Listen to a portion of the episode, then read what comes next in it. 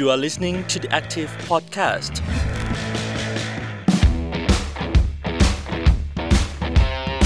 สวัสดีค่ะ ต้อนรับคุณผู้ฟังเข้าสู่ The Active Podcast นะคะ วันนี้อยู่กับพรีนพิชยาพรโพสง่าค่ะ และคุณทัศวชิรวิทย์เลิศบำรุงชัยนะคะ เราสองคนก็เป็นนักข่าวของไทย PBS ค่ะ ติดตามเรื่องราวต่างๆนะคะ แต่ว่าวันนี้เนี่ยจะมาชวนกันพูดคุยถึงเรื่องการฉีดวัคซีนค่ะ มันมีความสับสนโอลหม่านกันอยู่ต่อเนื่องเลยนะคะ คุณทัศไม่ว่าจะเป็นเรื่องว่าจะฉีดเมื่อไหร่จะฉีด ได้หรือยังฉีดตัวไหนฉีดวันไหนนะคะพอมาถึงตอนนี้เนี่ยก็ยังคุยกันเรื่องว่าเอวัคซีนพอหรือเปล่า เพราะว่าหลายคนที่ลงทะเบียนไปแล้ว คุณทัศได้ลงทะเบียนไหมคะ ของผมนี่ใช้สิทธิ์ต่างหากหนึ่งของไทย PBS เนี่ยครับเพราะว่าเป็นเป็นพนักงานพนักแล้วงานก็ลงพื้นที่ค่ะเสี่ยง เช่นเดียวกับคุณพีนที่ได้สิทธิ์นี้เหมือนกัน แต่ว่าคนทั่วไปก็จะเริ่มฉีดกันตั้งแต่วันที่ 7 มิถุนายนเป็นวันแรกนะครับ บางคนวันที่ 7 เนี่ยได้ฉีดกันไปแล้วแน่นอน แต่วันที่ 8 แล้ววันต่อๆไปของบางคนเนี่ยต้องมีการเปลี่ยนวัคซีนด้วยนะคะว่าตอนแรกจะฉีดแอสตรา แต่ไม่พอละต้องไปเอาซีโนแวคมาฉีดให้แทน ถูกต้องคส่รัวนบวันถัดไปอีกก็ยังไม่รู้ว่าจะได้ฉีดอะไรหรือว่าจะได้ฉีดหรือเปล่าเลย สาเหตุนะคะที่มันช้าหรือว่ามีการเลื่อนออกไปแบบเนี้ยครับพูดตรงๆเลยก็คือผิดแผนอืมผมมีโอกาสคุยกับอ่าคุณหมอทวีทรัพย์เนี่ยครับซึ่งเป็นนายแพทย์อ่าผู้ทรงคุณวุฒิของกรมควบคุมโรค ก็พยายามชี้แจงว่าจริง ๆ แล้วเนี่ยเรามีความหวังอย่างมากเลยนะครับ กับการเลือกแอสตราเซเนกา เพื่อที่จะมาตั้งฐานการผลิตในประเทศไทย ใช้โรงงานของสยามไบโอไซแอนก็คาดหวังว่าตามแผน ที่วางเอาไว้เนี่ยเราจะได้แอสตราเซเนกาประมาณ 6 ล้านโดสในเดือนมิถุนายนค่ะเป็นตัวเลขที่แน่นอนอืมแล้วก็ไม่มีใครคิดว่า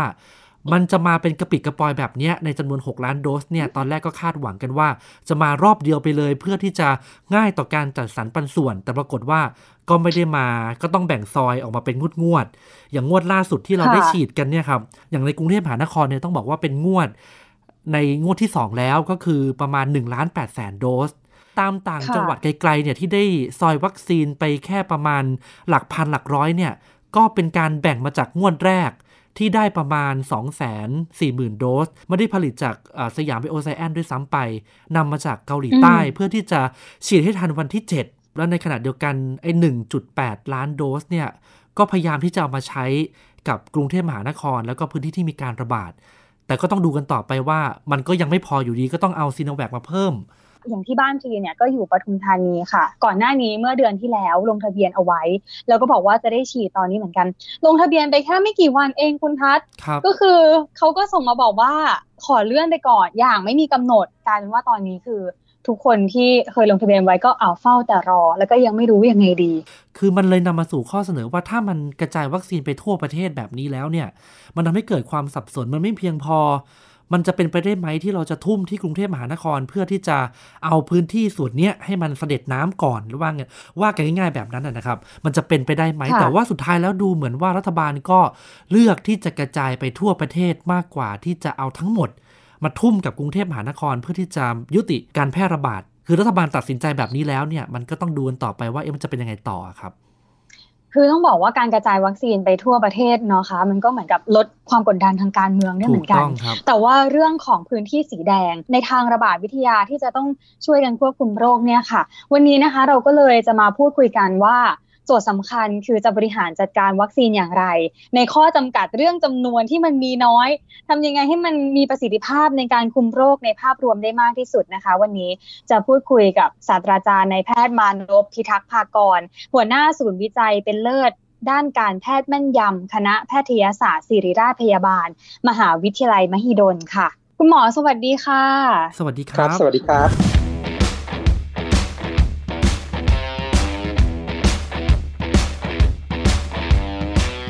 ค่ะคุณหมอคะเราก็พูดคุยกันค่ะถึงเรื่องโจทย์สำคัญว่าจะบริหารจัดการวัคซีนที่มีอยู่อย่างจำกัดได้ยังไงค่ะ กับเรื่องทั้งความต้องการที่มีกระจายทั่วทุกพื้นที่เลย แล้วก็ความจำเป็นที่ต้องเร่งฉีดให้ใน พื้นที่น่าเป็นห่วงอย่างพื้นที่สีแดง หรือว่าที่มีการระบาดหนักค่ะคุณหมอ คือผมคิดว่าปัญหาเรื่องการกระจายวัคซีนคงจะเกิดขึ้นในช่วงแรกเท่านั้นเอง เพราะว่าในช่วงซึ่งยังมีความต้องการสูงและทุกคนก็คาดหวังว่าจะฉีดวัคซีนกันในขณะที่วัคซีนในช่วงแรก ๆ มันก็จะมาทยอยกันมา ก็เป็นเรื่องปกติครับทุกประเทศจะเป็นประมาณนี้หมดครับทีนี้ก็จะต้องขึ้นกับ จุดประสงค์หลักของการฉีดวัคซีนแล้วล่ะครับว่ายังจำได้หรือเปล่านะครับว่าวัคซีนนั้นมีประโยชน์ยังไงนะครับ ประโยชน์หลักๆเนี่ยสองอย่างนะครับ อันที่หนึ่งก็คือ เราป้องกันไม่ให้คนที่อยู่ในกลุ่มเสี่ยง หรือว่าคนที่สัมผัสเชื้อหรือมีโอกาสที่จะได้รับเชื้อเนี่ยครับเจ็บป่วยป่วยหนักแล้วก็เสียชีวิตนะครับอันที่สองก็คือเราใช้วัคซีนในการที่จะหยุดการระบาดให้ได้นะครับ อันนี้ก็จะเป็นประโยชน์สองสองอย่างหลักๆ ทีนี้ถ้าเรามาดูตามสถานการณ์โดยเฉพาะในประเทศไทยเนี่ยอาจจะมีบริบทที่ไม่เหมือนกับประเทศอื่น ก็คือการระบาดระลอกนี้ของเราแบ่งออกเป็น 2 กลุ่มชัดเจน ก็คือกลุ่มที่มีการระบาดหนักในจะเป็นพื้นที่กรุงเทพและปริมณฑลนะครับกับในเขตต่างจังหวัดเนาะจังหวัดต่างๆ ซึ่งดูเหมือนว่าการระบาดเนี่ยจะ ควบคุมได้ค่อนข้างดีนะครับ จะมียกเว้นในบางบริเวณเท่านั้น เช่นกลุ่มโรงงานหรือว่าแคมป์คนงานในบางพื้นที่เท่านั้นนะครับ แต่ในภาพรวมเนี่ยค่อนข้างดี เพราะฉะนั้นเนี่ยการควบคุมการระบาดแล้วก็การป้องกันไม่ให้คนเจ็บป่วยป่วยหนักเสียชีวิตเนี่ยครับของบริบทประเทศไทยเนี่ยเราก็ถ้าอาศัยวัคซีนการกระจายก็คงจะไม่เหมือนชาวบ้านแน่ๆครับ อันนี้ก็เป็นเรื่องธรรมดา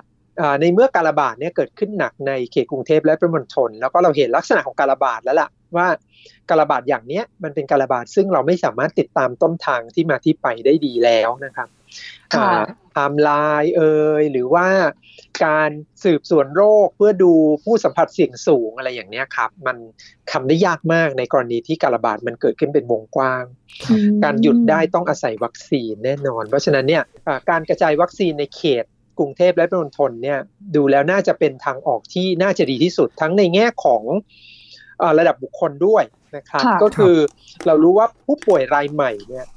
ส่วนใหญ่เนี่ยครับหนาแน่นอยู่ในเขตนี้นะครับเพราะฉะนั้นการฉีดวัคซีนจะช่วยลดโอกาสที่จะเกิดการเจ็บป่วยป่วยหนักในเขตที่ระบาดหนักอยู่แล้วนะครับ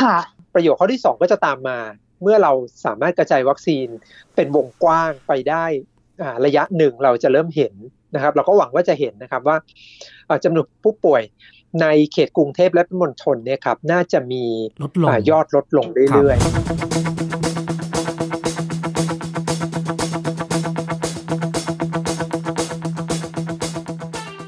ของรัฐบาลเนี่ยก่อนหน้านั้น ผมก็เคยคุยกับคุณหมอแหละคุณหมอก็บอกว่าจริง ๆ ถ้าวัคซีนมันมีน้อยเนี่ยมันควรจะระดมเข้าไปฉีดในพื้นที่ของกรุงเทพมหานคร โดยเฉพาะจะต้องเป็นแอสตราเซเนกา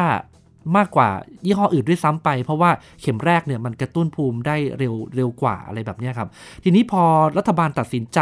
ไม่ทุ่มทั้งหมด มาที่กรุงเทพมหานคร แต่ว่าตัดสินใจจะกระจายไปทั่วประเทศ มันก็เลยเกิดปัญหาโรงพยาบาล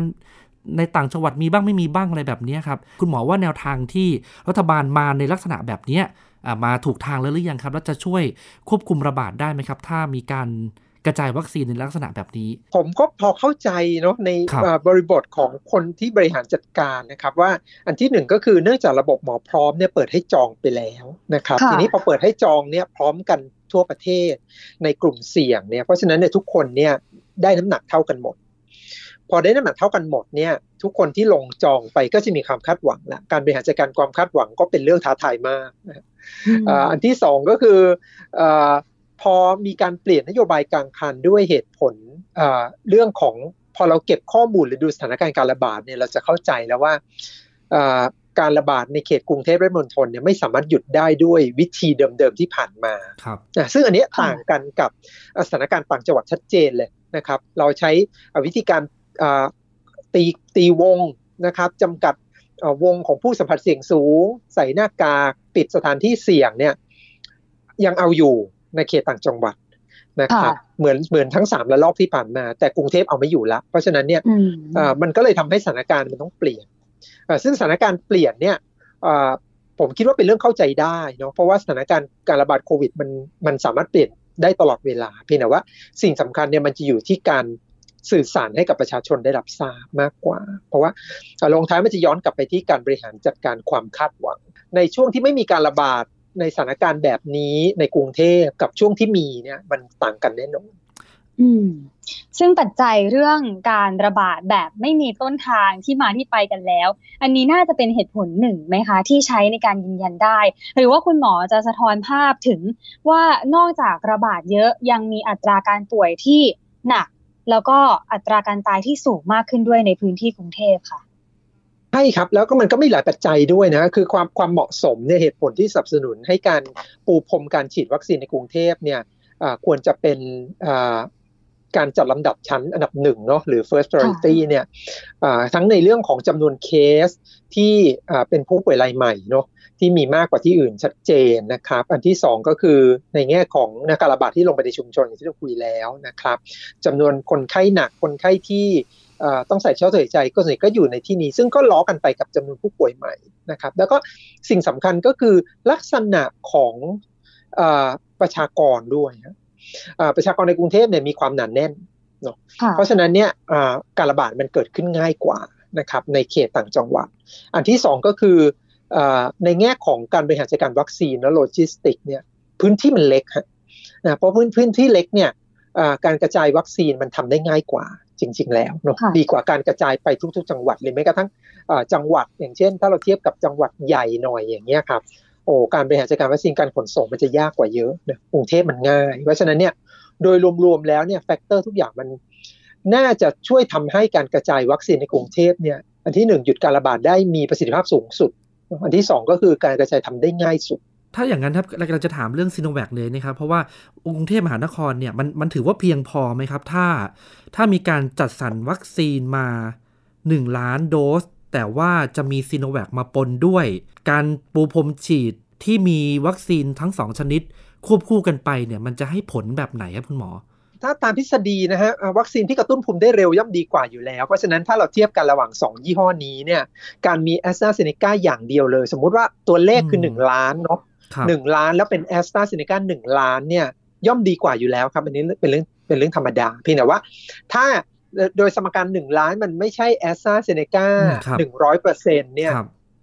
การมีก็ยังดีกว่าไม่มี สมมุติว่าเรามีแอสตราเซเนกาแค่เจ็ดแสนแล้วมีซิโนแวคสามแสนก็ยังดีกว่า เรายอมที่จะฉีดแค่เจ็ดแสนคนไงฮะครับค่ะ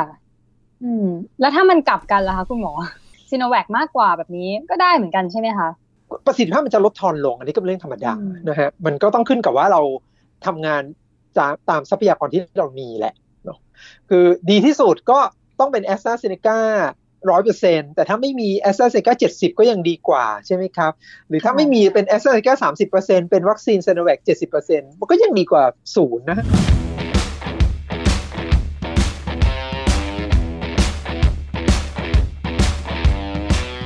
อย่างตอนนี้ประชาชนยังคงใช้หลักคิดที่ว่าเออฉันควรฉีดวัคซีนอะไรที่อิงจากผลข้างเคียงได้อยู่ไหมคะ อย่างเช่นว่า แอสตราเซเนกาเนี่ยควรจะยึดกับการฉีดให้กับผู้สูงอายุเหมือนเดิมหรือเปล่าทำนองนี้ค่ะ หรือว่าตอนนี้คือทุกคนควรฉีดหมดเลยต้องพูดภาพรวมก่อนนะครับว่าวัคซีนทุกตัวเนี่ยครับถึงแม้ว่าเราจะมีความกังวลในแง่ของผลข้างเคียงบางอย่างเนาะที่สัมพันธ์กับวัคซีนบางยี่ห้อเนี่ยแต่จริง ๆ แล้วเนี่ยถ้าดูภาพรวมเนี่ยอัตราการเกิดผลข้างเคียงร้ายแรงของวัคซีนทุกตัวน้อยมากเลยนะครับจะถือเป็นวัคซีนที่มีความปลอดภัยสูงมาก เพราะฉะนั้นเนี่ยอันเนี้ยก็ไม่ควรจะต้องกังวลเยอะอยู่แล้ว แต่โอเคแหละ บางคนก็ยังกังวลอยู่ในแง่ของโดยเฉพาะวัคซีนแอสตราเซเนกาคนอายุน้อยทีนี้เราก็จะต้องเทียบระหว่างโอกาสที่จะเกิดผลข้างเคียงจากวัคซีน กับโอกาสที่จะเกิดปัญหาตามมาเช่นความเจ็บป่วยต่อโควิด และผลข้างเคียงของโควิด ในกรณีที่เราไม่ได้วัคซีน จะต้องคิด ทั้งสองปัจจัยไปคู่กันเสมอนะโดยสถานการณ์ปัจจุบันนี้การระบาดเนี่ยครับการที่คนคนหนึ่งมีโอกาสที่จะติดเชื้อโควิด เจ็บป่วยป่วยหนัก แล้วก็เกิดอ่าเจ้ากรณีเราคิดว่าริ่มเลือดอุดตัน เกิดริ่มเลือดอุดตันจากโควิดเนี่ยครับสูงกว่าโอกาสที่จะเกิดริ่มเลือดอุดตันจากแอสตราเซเนกาวัคซีน เพราะฉะนั้นเนี่ยถ้าเราชั่งน้ำหนักประโยชน์ที่เราจะได้กับผลข้างเคียงนะหรือความเสี่ยงต่อผลข้างเคียงที่เราจะเกิดขึ้นเนี่ยครับ อันนี้ยังคุ้มกว่าเยอะ เพราะฉะนั้นเนี่ยบริบทของแอสตราเซเนกายังถ้าในประเทศไทยนะครับ ณตอนนี้นะสถานการณ์ณตอนนี้ สามารถฉีดได้ทุกกลุ่มอายุครับนะครับตั้งแต่ 18 ปีขึ้นไป แต่ถ้าสถานการณ์เปลี่ยน อย่างเช่นตัวอย่างที่เราเห็นชัดเจนเลยก็คือ การปรับข้อแนะนำของประเทศอังกฤษอังกฤษเนี่ยในช่วงแรกเนี่ยปูพรมฉีดเนี่ยไม่ได้จำกัดอายุเลยครับนะครับในขณะที่ประเทศอื่นในยุโรปเนี่ย บางประเทศเนี่ยเลิกใช้เลย บางประเทศบอกว่าต้องอายุเกินเท่าไหร่ถึงจะใช้ได้ใช่ไหมครับ แต่อังกฤษเนี่ยไม่ออกข้อแนะนำเลยครับ จนกระทั่งเมื่อเร็วๆนี้ครับ ที่บอกว่าอายุ 30 ปีลงมาเนี่ยมีตัวเลือกไฟเซอร์ให้ด้วยนะครับเหตุผลเพราะว่าอะไรเพราะว่าเขาติดตามของพวกนี้ตลอดสถานการณ์ เรารู้ว่าความเสี่ยงต่อการเกิดผลข้างเคียงอยู่ในระดับตัวเลขนี้ใช่ไหมครับ แต่แต่ อีกอันนี้ก็คือความเสี่ยงต่อการติดเชื้อเจ็บป่วย แล้วก็เกิดผลแทรกซ้อนจากจากโควิดนะครับ ซึ่งอันนี้มันเปลี่ยนไปเปลี่ยนมาได้ มันจะมีช่วงที่ระบาดหนักความเสี่ยงเราเยอะนะครับ แต่พอสถานการณ์เขาคุมได้เรื่อยๆ อย่างตอนนี้ครับ พอตัวเลขผู้ติดเชื้อรายใหม่มันต่ำลงมากเนี่ยเขารู้แล้วว่ากลุ่มอายุน้อยเนี่ย เริ่มไม่คุ้มละเขาก็ปรับข้อแนะนำใหม่เลยว่าอย่างเนี้ยถ้ากลุ่มอายุน้อยนะ ดูเหมือนว่าความเสี่ยงต่อวัคซีนจะสูงกว่าประโยชน์ที่ได้ละ เพราะฉะนั้นมีตัวเลือกคือไฟเซอร์แทน ถามคุณหมอนิดนึงเรื่องอย่างนี้ครับพอดีว่าตอนนี้เราปิดเทอมมานานละ กลุ่มเด็กเนี่ยยังเป็นกลุ่มที่ โดยเฉพาะกลุ่มเด็กที่อยู่ในพื้นที่ระบาดหนักอย่างกทมด้วยนะครับเขาจำเป็นจะต้องได้รับวัคซีนไหมครับ แล้วก็วัคซีนที่มีอยู่เนี่ยดูเหมือนว่าทั้งซิโนแวคทั้งแอสตราเซเนกาเนี่ย ไม่มีตัวไหนเลยที่เหมาะกับเด็กอายุประมาณ 15 ลงไปเนี่ยครับมันมันมีความจำเป็นมากน้อยแค่ไหนที่เด็กๆ จะต้องได้รับวัคซีนก่อนที่จะเปิดเทอม แต่ถ้ายังเด็กๆยังไม่ได้รับการฉีดครูไปก่อน ก่อนเปิดเทอมเนี่ยคุณหมอว่ามีความจำเป็นมากน้อยแค่ไหนครับ ครับสถานการณ์นี้คล้ายคลึงกับอิสราเอลจริง ๆ แล้วในช่วงที่มีการปูพรมฉีดวัคซีนนะฮะเรารู้ว่าอิสราเอลนี่ปูพรมฉีดเร็วมากนะเร็วที่สุดในโลกนะครับแล้วก็แล้วก็ครอบคลุมประชากรมากที่สุดในปัจจุบันนะครับเขาเริ่มฉีดในผู้ใหญ่เป็นหลักด้วยเหตุเดียวเลยเราไม่มีข้อมูลในเด็กเนาะการศึกษามีความสำคัญมากเนาะเด็กไม่สามารถเรียนออนไลน์ไปได้ตลอด ที่หนึ่งอันที่สองก็คือการเรียนออนไลน์อย่างเดียว ไม่สามารถทดแทนการเรียนปกติได้ อันที่สามก็คือการศึกษาในช่วงชีวิตของเด็กในช่วงเนี้ย โดยเฉพาะตั้งแต่ชั้นประถมขึ้นมาเนี่ยครับสำคัญมากแล้วเวลามันย้อนคืนไม่ได้ มันเป็นช่วงของการเก็บเกี่ยวประสบการณ์ไม่ใช่เฉพาะความรู้ละมันเรื่องประสบการณ์เรื่องของอทักษะทางสังคมหรืออะไรอย่างเนี้ย ซึ่งมันทาให้ถ้ามัน เลยจุดนี้ไปแล้วเนี่ยความรู้เป็นในแง่ของตัวหนังสือหรือความรู้ที่มันอยู่ในตำราเรียนได้ฮะแต่ว่าประสบการณ์มันมันกลับมาไม่ได้อีกแล้วเนี่ยเพราะฉะนั้นเนี่ยผมยังเห็นด้วยว่าเราควรเปิดเรียนแหละเร็วช้าก็ต้องเปิด แต่ว่าจะเปิดอย่างไรให้ปลอดภัยที่สุดอ่าผมคิดว่าอ่าอย่างน้อยธรรมชาติก็ช่วยเยอะ อันที่หนึ่งก็คือเรารู้ว่าโอกาสที่เด็กจะติดโควิด เนี่ยน้อยกว่าผู้ใหญ่ อันที่สอง ติดแล้วเนี่ย รุนแรงน้อยกว่าผู้ใหญ่อันอันที่สามติดแล้วก็แพร่ยากกว่าผู้ใหญ่นะฮะเพราะฉะนั้นเนี่ยในบริบทเนี้ยอย่างน้อยถ้าเกิดเราจะมีความพยายามในการที่จะเปิดเรียนนะครับ ก็สามารถที่จะเบาใจได้มากกว่าการควบคุมการระบาดทั่ว ๆ ไปในสังคม อันที่สองถ้าเรา ไม่สามารถจะป้องกันเนาะไม่สามารถจะใส่โล่ป้องกันให้เด็กได้ ก็ต้องใส่โล่ให้คนรอบข้างเพราะนั้นการระดมฉีดในครู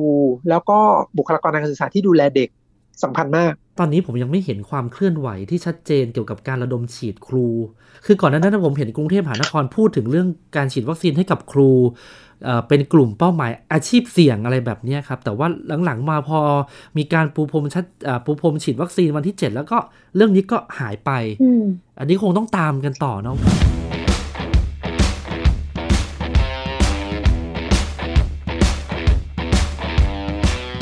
กรณีแบบนี้เนี่ยมันคล้ายๆกับว่าเราไม่ปฏิเสธการเลือกอาชีพแล้วไหมคะคุณหมอ หมายถึงว่าก่อนหน้านี้อาจจะพูดถึงอาชีพเสี่ยงใครมาก่อนอย่างเงี้ยอย่างเช่น ครูหรือเปล่าหรือว่าพ่อค้าแม่ค้าตลาดสด อย่างตอนนี้ก็มีเรียกร้องเรื่องของแรงงานแพลตฟอร์ม ที่อยากให้ฉีดก่อนด้วย แต่พอมาใช้คำว่าปูพรมแล้ว วิธีการฉีดมันก็เลยไม่เลือกแล้วหรือเปล่าคะว่าทุกคนต้องควรจำเป็นเหมือนกันหมดแล้วค่ะคุณหมอครับก็โดยหลักการเชื้อมันไม่มันไม่มันไม่เลือกอะฮะนะฮะการติดเชื้อเนี่ยเนาะจะชายหญิง อายุมากอายุน้อยอาชีพไหนฐานะสังสังคมและเศรษฐกิจเป็นอย่างไรเนี่ยมันไม่แคร์อยู่แล้วนะครับ เพราะฉะนั้นเนี่ยติดก็ติด เพราะฉะนั้นเนี่ยเราสามารถดูได้ทั้งสองแบบ อันที่หนึ่งก็คือเราดูเป็นเป็นตามพื้นที่ ซึ่งตอนนี้เราก็บริหารจัดการตามพื้นที่อยู่แล้วนะครับแต่ว่าพื้นที่มันเป็นภาพใหญ่เนาะอย่างเช่น เราปูพรมในเขตกรุงเทพและปริมณฑลเป็นภาพใหญ่ เสร็จแล้วมันก็ต้องลงมาดูระดับที่ย่อยลงมาด้วย เช่น ตรงไหนเสี่ยงเยอะเนาะ ตรงไหนเสี่ยงเยอะ เช่นเขาปูพรมในเขตชุมชนที่มีที่มีการระบาดเป็นคลัสเตอร์อะอันนี้ก็จะเป็นกลุ่มที่ลงไปเสี่ยงเยอะใช่ไหมครับบุคลากรทางการแพทย์และบุคลากรทางการศึกษาอย่างเงี้ย มันสามารถแบ่งเป็นกลุ่มย่อยๆได้นะ ไม่ไม่ใช่เรื่องแปลกอะไรครับอ๋อคุณเหมือนกับว่าใช้ทั้งสองรูปแบบไปด้วยกันเพียงแต่แบ่งเลเยอร์ใช่ไหมคุณหมอพื้นที่เสี่ยงจริง แต่พิจารณายังไงเราก็ปูพรมในเขตกรุงเทพและปริมณฑลอยู่ดี เพียงแต่ว่าเราเลือกจัดลำดับชั้นเนาะว่าลงที่กลุ่มบุคลากรทางการแพทย์ ลงที่กลุ่มบุคลากรทางการศึกษา ลงที่กลุ่มเปราะบางใช่ไหมครับ สูงอายุมีโรคประจำตัวก่อนลงในกลุ่มชุมชนที่มีคลัสเตอร์กระจายก่อนอะไรอย่างเงี้ยครับออย่างเงี้ยมันก็จะช่วยในกลุ่มจำเพาะได้ในขณะเดียวกันภาพรวม มันก็คือการฉีดให้กับคนในพื้นที่แดงอยู่ดีนะครับเพราะฉะนั้นพักมากหรือน้อยเนี่ยมันก็ตัดตอนการระบาดได้อยู่ดีครับ คุณหมอครับผมสงสัยทำไมกลุ่มเด็กถึงเป็นกลุ่มที่ติดโควิดได้ยากกว่าผู้ใหญ่ แล้วก็มีอาการน้อยกว่าครับครับอันนี้ก็เป็นธรรมชาติของตัวการติดเชื้อของไวรัสโคโรนาตัวนี้นะครับเพราะเนื่องจากไวรัสโคโรนาเนี่ยเข้าติดเชื้อเราได้นะก็คือติดในในเซลล์เยื่อบุทางเดินหายใจนะฮะพวกนี้ต้องอาศัยตัวรับ เนาะที่เรียก receptor นะครับเผอิญว่าตัวรับเนี้ยครับในเด็กมันยังมีน้อยกว่าผู้ใหญ่ เพราะฉะนั้นเนี่ยโอกาสติดมันก็จะยากขึ้นนะครับ ทั้งนี้ไม่ได้แปลว่าเด็กไม่ติดเลยนะครับ ติดบ้าง แต่ว่าถ้าเราดูข้อมูลเราเห็นชัดเจนเลยว่าเด็กโอกาสติดน้อยกว่า แล้วอาการก็จะน้อยกว่าด้วย ใช่ครับ อืมครับ แต่ยังแพร่เชื้อก็แพร่ยากกว่า แต่ยังแพร่ได้ใช่ไหมครับใช่ครับพวกนี้ไม่มีอะไรเป็นศูนย์อยู่แล้วนะครับไม่มีอะไรร้อยเปอร์เซ็นต์แล้วไม่มีอะไรเป็นศูนย์แต่ว่า ถ้าเราดู แยกสองกลุ่มเนี่ยเปรียบเทียบกันระหว่างผู้ใหญ่กับเด็กเนี่ยจะเห็นชัดเจนค่ะในเมื่ออดูเหมือนว่าเด็กจะเสี่ยงน้อยกว่าผู้ใหญ่เลยนะคะคุณหมอถ้าเรามองในแง่ของการระบาดและการความรุนแรงของการรับเชื้อ แต่ว่าถ้าเด็กฉีดวัคซีน เด็กจะเสี่ยงต่อวัคซีนมากกว่าไหมคะ อืม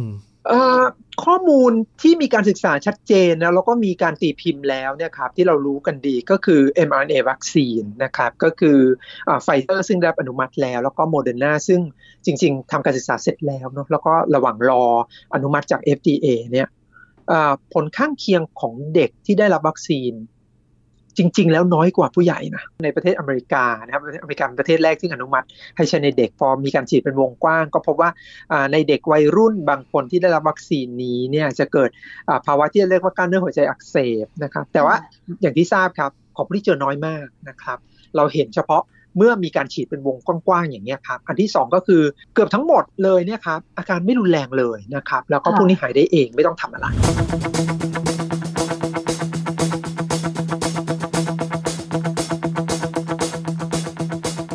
กลับมาเรื่องของการกระจายวัคซีนบริหารวัคซีนอย่างกรุงเทพจะได้ฉีดอยู่ในโคต้าที่รู้สึกว่าปลอดภัยมีภูมิคุ้มกันหมู่ระดับหนึ่ง แล้วเมื่อไหร่ยังไงบ้างคะคุณหมอถ้าเราใช้ตัวเลขหรือสถานการณ์ที่ประเทศอังกฤษที่มีการระดมฉีดคล้ายๆเราเลยก็คือฉีดเข็มแรกแอสตราเซเนกาแล้วก็ปูพรมไปก่อนนี่ครับประมาณ 20เปอร์เซ็นของประชากรเนี่ย20-25%ของประชากรเนี่ยเราจะเห็นตัวเลขผู้ติดเชื้อรายใหม่ลดลงชัดเจน เราคาดการได้ว่าภายในสิ้นเดือนกรกฎาเราควรจะเห็นยอดผู้ป่วยรายใหม่ลดลงชัดเจนนะ ค่ะ น่าจะเป็นเรื่องดีถ้าถึงจุดนั้นนะคะภายในที่อื่นๆ หรือว่าคนที่รอต่อคิวลำดับต่อไปในพื้นที่อื่นก็น่าจะได้รับการฉีดแล้วด้วยนะคะ ครับ คุณหมออยากจะมีอะไรเพิ่มเติมไหมคะ อยากให้อ่า ทราบไว้เรื่องเดียวเลยครับ ถ้าเราดูความเสี่ยงต่อการเจ็บป่วยจากโควิดเนาะที่เราเห็นอยู่ทุกวันนี้ครับ การฉีดวัคซีนเนี่ยสามารถป้องกันไม่ให้เราป่วย แล้วก็จุดประสงค์เราต้องการให้ทุกคนแข็งแรงดีไม่ป่วยจากโควิดก่อนเลยนะครับส่วนผลระยะยาวนะในภาพรวมที่จะทำให้การระบาดลดลง หรือว่าสุดท้ายเราสามารถกลับมาเปิดเมืองเนาะกลับมาใช้ชีวิต ดำเนินธุรกิจได้เหมือนเหมือนเดิมเนี่ยครับก็ต้องอาศัยการฉีดไปจำนวนเยอะพอนะครับการจะพึ่งคนอื่นทุกๆคนหมดเลยเนี่ยยังไงก็ต้องเริ่มจากตัวเราอยู่ดีนะครับเพราะนั้นถ้าเราทุกคนเนี่ยช่วยกันฉีดนอกเหนือจากจะช่วยตัวเราเองแล้วเพื่อไม่ให้เราป่วยเนี่ยครับในภาพรวมเนี่ยมันจะทำให้ สังคมเนาะสามารถกลับมาใช้ชีวิตตามปกติได้ดีขึ้นเนาะขับเคลื่อนเศรษฐกิจสังคมการใช้ชีวิตการงานของเราอะครับได้ดีขึ้นไปกว่าเดิม ขอบพระคุณคุณหมอมากๆเลยนะคะ ได้ความรู้นะคะ วันนี้คุณทัศมีอะไรถามคุณหมอเพิ่มเติมไหมคะก็จริง ๆ ก็คุยกับคุณหมอมา ผมว่าครั้งนี้ครั้งที่ 3 แล้วมั้งครับ ก็คุณหมอก็ให้ข้อมูลที่ชัดเจนแล้วก็ในส่วนของแผนกระจายวัคซีนในกรุงเทพมหานคร ที่เราจะเห็นว่าทางรัฐบาลเนี่ย ตัดจำนวนยอดวัคซีนมาให้มากกว่าจังหวัดอื่น ๆ เพราะเห็นความสำคัญว่าเป็นพื้นที่ระบาด ก็ต้องติดตามดูต่อไปนะครับว่ายุทธศาสตร์นี้ มันจะนำไปสู่การลดจำนวนผู้ติดเชื้อในกรุงเทพมหานครได้ในอีก 2 เดือนตามที่ตั้งเป้าหมายเอาไว้หรือไม่นะครับ ทั้งนี้ก็อยู่กับว่าวัคซีนที่ปูพรมเนี่ยสัดส่วนมันเป็นแอสตราเซเนกามากกว่าซีโนแวคด้วยหรือไม่นะครับ อันนี้ก็เป็นเรื่องที่คงจะต้องติดตามดูกันต่อไปด้วยครับผม ค่ะสำหรับวันนี้ก็ขอขอบพระคุณนะคะศาสตราจารย์นายแพทย์มานพพิทักษ์ภากร หัวหน้าศูนย์วิจัยเป็นเลิศด้านการแพทย์แม่นยำคณะแพทยศาสตร์ศิริราชพยาบาลมหาวิทยาลัยมหิดล คุณหมอสวัสดีและขอบพระคุณค่ะ ขอบคุณครับคุณหมอครับผมครับสวัสดีครับสวัสดีครับสำหรับวันนี้เราสองคนลาไปก่อนนะคะ พบกันใหม่เดียกทีพอดแคสต์สัปดาห์หน้าจะเป็นเรื่องอะไรติดตามกันนะคะ เราสองคนลาไปแล้ว สวัสดีค่ะ สวัสดีครับ You are listening to the Active Podcast